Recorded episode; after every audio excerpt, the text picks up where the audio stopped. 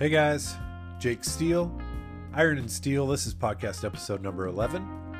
And uh, let's just cut right to the chase. Have you guys seen this fucking t shirt yet? So, if you don't know what I'm talking about, I'm talking about the John Wayne Gacy, the Killer Clown, Hot Rod t shirt that uh, is going to be the first of a series of three serial killer, lowbrow, Ed Roth inspired t shirts uh, that I'm going to be releasing. And every one of them is drawn by a guy named Evan Danes, uh, who is a wickedly talented artist and tattoo artist down in Australia. And about six months ago, I approached him and said, Hey, I have these absolutely fucking ridiculous ideas for serial killer, pun, hot rod, Roth looking t shirts. Uh, here's what they are, here's what they should look like, and here's the pun. And uh, what do you think? And uh, for some reason, he wasn't real into it at first, and which kind of surprised me. But uh, yeah, he was basically like, uh, "Yeah, I don't get it, mate." so if if you haven't seen the shirt, you might be wondering why I think that's so funny. But uh, yeah, you need to go check it out. This is the John Wayne Gacy one, the first one. Uh, long story short, I was able to finally convince Evan to uh, draw the first, and it came out so bitchin' that uh, he's actually drawing the second one right now. He's going to draw all three of them for me. Uh, they're all serial killer themed. They're all fucking ridiculous. They're all hilarious, and uh, the artwork is incredible. And just all of the bullshit aside, uh, the actual art standalone by itself is it just is amazing. So anyway, maybe at the time that you're listening to this, it's available on my website, which is ironandsteele.com. But uh, for now, I have a short run that I made of 100. I'm going to be selling them in person at our car club's drag race event, which is uh, August 19th, 20th, and 21st up at uh, Riverdale Raceway in Toutle, Washington. So uh, if you haven't been to that event, you should go to that just anyway. But uh, anyway, if you happen to be there, I will have a booth there. I'll be selling these John Wayne Gacy t shirts there and a bunch of other um, bullshit uh, hot rod t shirts. So, yeah, if you are up there, come by, come say hello, and I will fix you up with some fancy church clothes to impress your in laws with. Yeah. So, uh, yeah, for now, ironandsteele.com, go there, hit the subscribe button, and then uh, you will be notified when that shirt becomes available for sale online, which is going to be in 10 days or so. Uh, I just want to get through this event and uh, sell them in person, the first 100, and uh, then I'll make them available on the site. So, ironandsteele.com, hit subscribe, and uh, you'll get an email when they become available. You'll also be updated when there's new content, um, like this bullshit article I'm about to read you, and uh, you'll be updated when there's new podcasts and all that good stuff. So, uh, I'm going to read this story, and then we're going to do a quick little Q and A. I got some good questions this week, and uh, yeah, the story is uh, I don't know what to say about it. It's really nothing special necessarily. It's just a, a restored Model A truck that I bought a while back and uh, sold it immediately, and then uh, just recently it's found its way back to me. So, for whatever reason, I wrote an article about it. It's called Sometimes They Come Back, and uh, it's actually a two part article. Uh, this is the first part. Second part, I haven't uh, even published yet. I'm going to do that here in the next couple of days. So, uh, part one is on the website ironandsteele.com. Part two will be there shortly. Another great reason to go there and uh, hit the subscribe button. But uh, anyway, kind of a funny story how it came into my possession to begin with. So, I wrote a quick story about it. Quick story turned into a longer two part story, and uh, here we are. So, anyway, kick back, relax, and uh, yeah, I'll tell you how it went down. Thanks again for being here.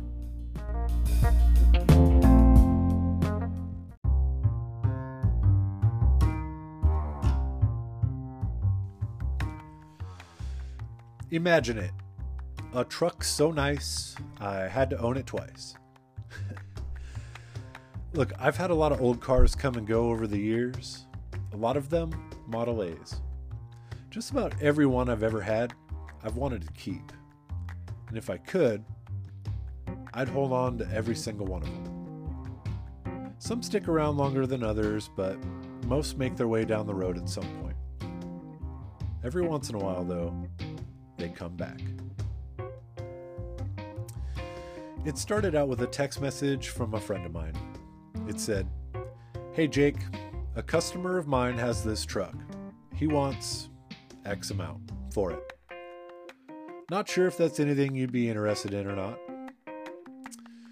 Now, the photo was shitty, but I could tell at a glance that it was a super nice Model A pickup. And the best part was the X amount that he mentioned was an absolute no brainer. I'll take it. I'm punching this out on my phone and just about to hit the send button when a second picture comes in. This one of an equally beautiful looking, fully restored Model A chassis. That price is for both, my buddy says. Holy shit. Yeah. I'll take them then. So my friend gives me the guy's number and I went outside to call him right away. Now, I could tell from the background in some of these photos that I'd received that this guy probably had some coin. And I was told by my buddy in my sort of pre cold call briefing that this guy was basically the type of guy that could play with whatever toys he wanted, and he had just bought this truck on a whim but never really used it. Now it was time to move it on down the road. Perfect, I thought to myself. I dialed the number and hit the button. Hello? A gentleman on the other end picks up, and I explain that I'm the guy that our mutual friend told him would be calling about the Model A. Oh, he says. Now, this guy, let's call him Seth for the sake of the story, comes off as a nice enough guy, but right away I can tell he wants to make sure that I know his time is valuable. No problem, I think to myself. He's got shit to do, so I'll make it quick and easy for him. So, with this in mind, I'm about to blurt out, Well, when would you like me to come by and pick him up? When this guy says, quote, First off, I don't know what he told you, but there's no way I'm taking X for this stuff. Huh? Now he goes on to explain to me that our friend must have just misunderstood him. That he hadn't actually said, I would take X for them and he had surely actually said that he, quote, wouldn't take like X amount for them or anything. okay.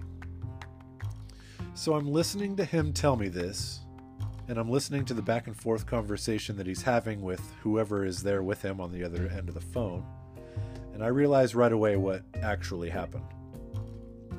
Seth had talked to our mutual friend about selling the pickup, and in the moment, he spouted off that he would take X amount for it and the chassis. The friend tells me, I say no problem, but in the meantime, Seth talks to someone else about it. And that someone else informs him that the price is actually far too low.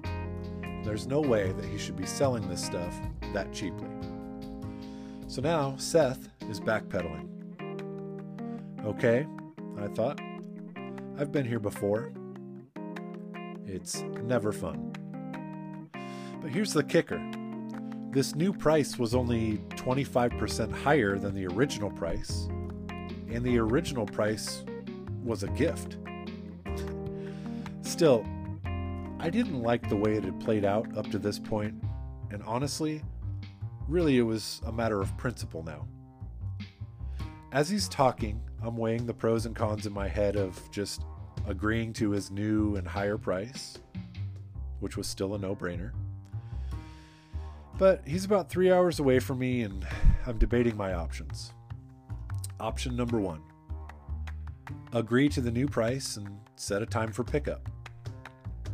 Option number two say I'd like to see this stuff in person go look, and then offer the original price in person. Option three hang up the fucking phone. Now, as Seth is talking, all of this is going through my head, and I was leaning toward going to look at it in person and maybe making an offer from there. But just then, this guy hits me with this. He says, quote,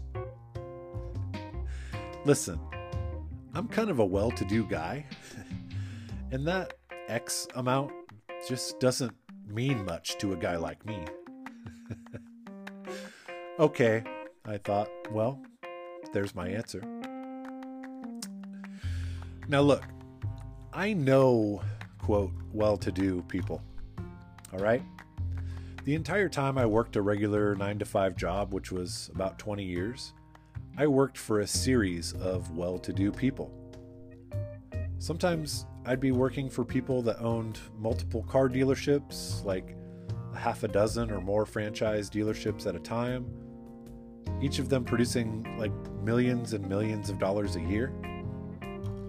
These were the kind of people that flew private jets from store to store to hold their meetings. I worked closely with dozens of people like that for two decades.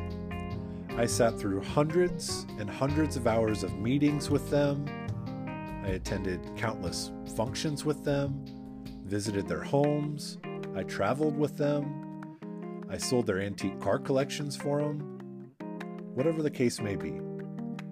In all of that time, in no circumstance ever did I, and I mean ever, hear any of these people refer to themselves as, quote, well to do.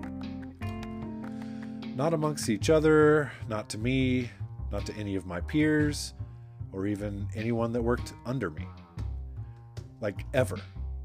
In fact, I think if I were to look any of these people up now and just call them out of the clear blue sky and ask, Do you consider yourself well to do?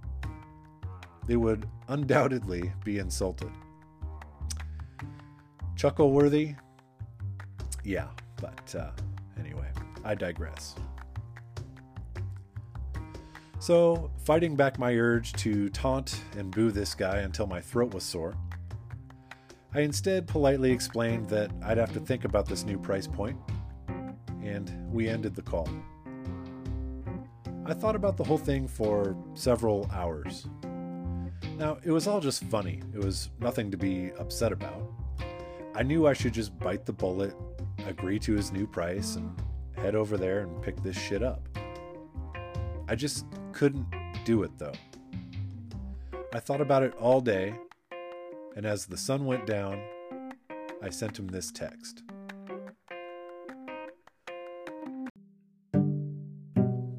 I appreciate you making time to chat with me today. After careful consideration, I don't think there's anything I can do at the price point you mentioned. At the original price, it makes some sense for me, but I understand that amount of money being of little consequence to you, as you mentioned. The Model A world is just a little too volatile at the moment for me to pay any more than that. I do, however, appreciate it, and if anything happens to change, just let me know. Thank you again.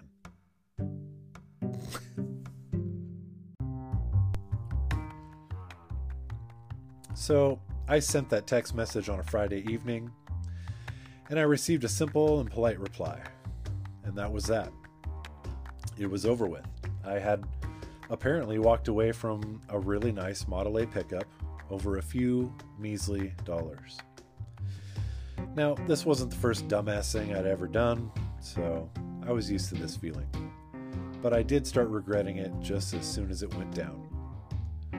Oh well, I thought. There's always the next one. I went to sleep thinking that I had just made a huge mistake. The next day, I went over to my friend Robbie's house to help him with a project that he was working on. And the first thing he spouts off with, You grabbing that Model A tomorrow? nope, fell through, I explained. I told him what went down, and his response was, You're a dumbass for not just going to get the stupid thing anyway. He was right. It was dumb. I was just starting to feel even worse after my little pep talk from Robbie, when my phone happened to buzz. Get this, it said, Jake, I'll let you have it for X. I want someone else to be able to enjoy this thing and not just let it sit here. I read the text aloud to Robbie with a smirk. That X that Seth had mentioned was the original price that I was told in the beginning. What a dick, Robbie said, shaking his head. Referring to me, of course. Maybe so, but this dick had to go hitch up his trailer. So the next morning, I set off for Central Oregon. And for anyone that's never been to this part of the state, it's a gorgeous, vast, dry desert landscape with unbelievable views in basically every direction. I grew up taking trips there to ride dirt bikes and camp and explore, and I've always loved it there. And despite the fact that it was going to be an all day adventure to get there and back, I didn't mind that one bit.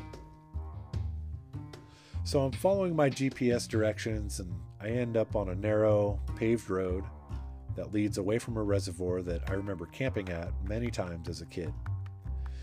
It's a popular vacation spot with a lot of high dollar vacation houses that surround it. And so I'm following this road, and finally my GPS tells me the destination is on your left. So I turn and follow this long paved driveway up to what looks like some sort of lodge or resort. I'm almost thinking this can't be the place. When off to the right, at the top of the driveway, of this absolutely palatial house, I spot the Model A parked in front of a barn that's easily 10 times nicer than my house. Holy shit, I think to myself. This guy is well to do. I get out and I'm greeted in the driveway by a smiling, middle aged guy. Beautiful place, I tell him. It was the understatement of the century. So I'm looking this truck over and it's absolutely beautiful. It's an older restoration, but shows really well with really nice paint and a perfect interior. He says, I fired it up this morning. It started right up, ran great. Now, this thing had sat unused for several years, so I was expecting to winch this thing onto the trailer. So, this was a bonus. We look at the chassis, and it's every bit as nice as the truck is. Everything is new powder coated frame, new brakes, all new bushings, new steering components, suspension, brand new tires. Literally everything on it is brand new, rebuilt, and never ran. And best of all, it had a Model B motor in it with an FS Ignitions distributor. This thing was all brand new, brand new rebuilt, only assembly lube in it, and never even had engine oil. Someone spent a lot of time and money on this chassis alone, likely about what I was paying for everything. Now, I had just a single car trailer with me, so my plan was to take the chassis first and then run it up to my parents' place, which is only about 20 minutes away.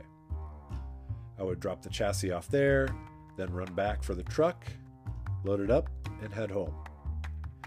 Then I'd come back at some point in the next week or so to retrieve the chassis from my folks' place. And this way, I could be out of this guy's hair in one quick, easy afternoon, and I wouldn't have to bother him. So, I load the chassis and strap it down. As soon as I get all done, Seth says, You want to see my game room? Huh. Now, I should have known better since this guy was basically dressed like he was going on safari. But I walked into his shop thinking I was going to find foosball tables and dartboards. This was not the type of game he was referring to, though. Instead, I go through these two big double doors into what resembles basically an old church with huge vaulted ceilings and exposed beams. The space is enormous, and on every square inch of this place is a dead animal. Every available inch of floor space around the perimeter and in rows down the center is the same thing. Every kind of animal you can imagine was in there. Hundreds and hundreds of them. This guy was not a hobby hunter. He was serious about this shit. His stories are things like Hey, you see that crocodile over there? Yeah, they flew me into a small village in Zimbabwe to hunt him down because he killed three locals. that was an actual story, or at least it was very close to that. it was amazing and a little overwhelming to say the least. So, I spent about a half an hour or so in there looking at all these exotic animals and listening in awe, admittedly, to the stories of how these things had ended up being mounted on this guy's wall.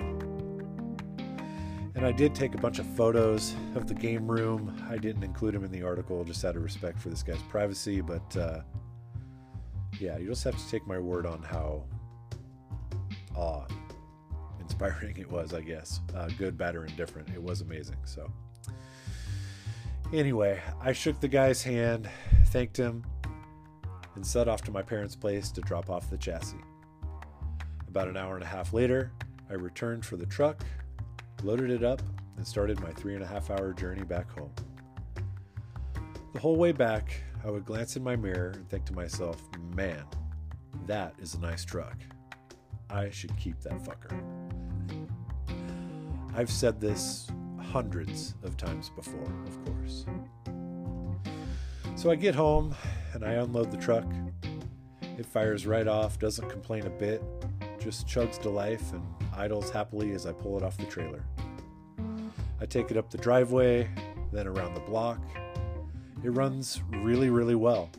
There's a little bit of slop in the steering, likely from worn out kingpins, but all in all, a super truck. One that runs, drives, and looks amazing. What a fucking score, I think to myself. And again, I say to myself, I should just keep this thing. But it wouldn't be in the cards. At least, not right away.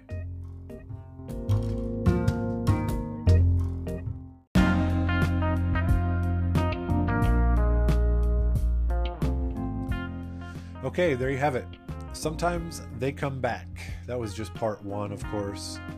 Uh, part two, I will be publishing on my website, ironandsteele.com, uh, here in the next couple of days. So while you're there, uh, checking out the article that I just read you so you can see the photos of the truck and of the journey and all that good stuff.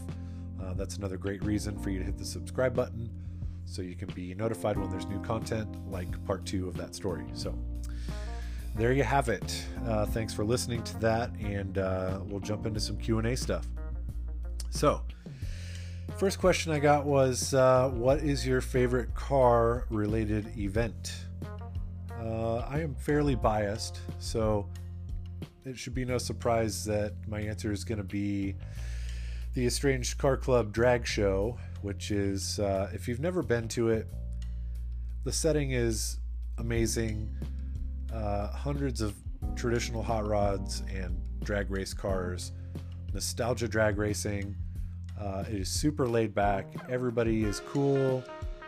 No egos, no bullshit, uh, no dickheads, no fights, no drama. It's just heads up drag racing and a cool car show in like a fucking idyllic setting. If you don't know what that word means, you can Google that later. But uh, no, in all seriousness, uh, yeah, that's your answer. Uh, the Estranged Drag Show is uh, definitely my favorite car event of the year. And from what I've heard from many, many people, that is uh, the case for a lot of folks. So if you haven't been to that, it's uh, August 19th, 20th, and 21st of this year. Toutle, Washington. It's an hour north of Portland uh, at a spot called Riverdale Raceway. So Anyway, that's the answer to that question. So the second one was this is the second time I've gotten this question, but uh, It says, with an electric car push, do you think that hot rodding is on borrowed time? Look, I no fucking clue about this electric car stuff. I think that uh, you know, while it may be a threat at some point, I don't think it's going to be a light switch that's going to be flipped uh, entirely in our lifetime, at least. I could be wrong. Doesn't seem like we have the infrastructure for that. Uh, seems like kind of a, you know, uh, a bit of a joke, really, to me. Not that I think it's funny, but my deal is like, I think the bigger threat is uh, of this hobby dying. I think the bigger threat is a lack of people coming up that give a shit about this stuff. So uh, I think if you're worried about the hobby dying, you should drive an old car every day and uh, engage people in conversation, talk to kids, uh, curious people and kids that have questions, and uh, you know try to be supportive and answer their questions and try to spark some interest in this stuff. So if you want to keep it alive, uh, that's what I think needs to happen more so than sitting around and worrying about uh, Elon Musk and if he's going to shut down the hot rod hobby or not. So, uh, this question is uh, is funny. It's not even a question. it just says uh, Robbie is one of the coolest motherfuckers. It will be cool to hear more about his history. So, uh, absolutely, 100% agree. No question. Uh, Robbie is my best friend in the whole world. Uh, absolutely killer guy, amazing wealth of information, and uh, just in general, uh, fantastic human being that's taught me a lot about not just hot rods and uh, mechanical stuff, but uh, a lot about uh, life in general, I guess. So, Robbie is one of the coolest motherfuckers. I agree. It would be cool to hear more about his history, and I agree with you there too. I've been toying with the idea of writing a little bit of Robbie's story, and uh, I haven't gotten around to doing that just yet, but uh, I'll move it closer to the top of the list because I, I agree. So uh, let's see. Besides the obvious Boyd wheels, A arm, front ends, and disc brakes, what are the little things that say street rod? For example, shaved handles, etc. Okay. Uh, yeah, I'm actually writing an article about this right now uh, about street rods and sort of unfucking these street rods that were built in the 90s. And uh, really, the theme of the article is less bagging on street rods and more looking at it from the angle of like, this might be a cost effective way for guys like us that are maybe up and coming or you know guys maybe a little bit more established that have a little bit of money that uh, want a nice car but are still conscious about budget uh, to get into a really nice car and uh, just tweak a few things and suit it to our taste. So, yeah, so tweed interiors, you know, painted bumpers and painted grills, uh, you know, molded in fucking Dodge neon headlights shit. I mean, there's a lot of stuff that says street rod. Uh, biggest offenders, of course, wheels and tires, uh, painted bumpers and grills, and billet everything, steering wheels, uh, digital gauges, and the biggest thing, tweed interior is uh, is a huge one. So, yeah, coincidentally, uh, I am writing an article right now about uh, reversing the street rod stuff on these cars and how just a wheel and tire change and uh, a couple little tweaks can actually straighten these old street rods around and give them a more timeless and traditional look. So yeah, hopefully that answered that question, and uh, I was able to also plug an up and coming article. So that worked out real nice. Anyway, that was all the questions that I received this week. So uh, I've already ran a little bit long. I'll just say thank you again for being here. I appreciate it a whole bunch, and uh, keep the questions coming. Uh, you can message me on Instagram, Iron and Steele. Sometimes I'll post a deal up there that says like, "Hey, ask me a question for the podcast thing," and uh, I'll get some that way, and uh, other times, you know, people will email me and stuff. So, ironandsteele.com is the website. Jake at ironandsteele.com is the email if you want to get a hold of me, or you can send me a direct message on Instagram. But uh, yeah, so again, thanks for being here. Buckle up for those John Wayne Gacy t shirts, they are coming soon. And uh, yeah, get ready to shit your pants over that. And until next time, have a great week, and uh, I'll talk to you again in exactly seven days. Thanks.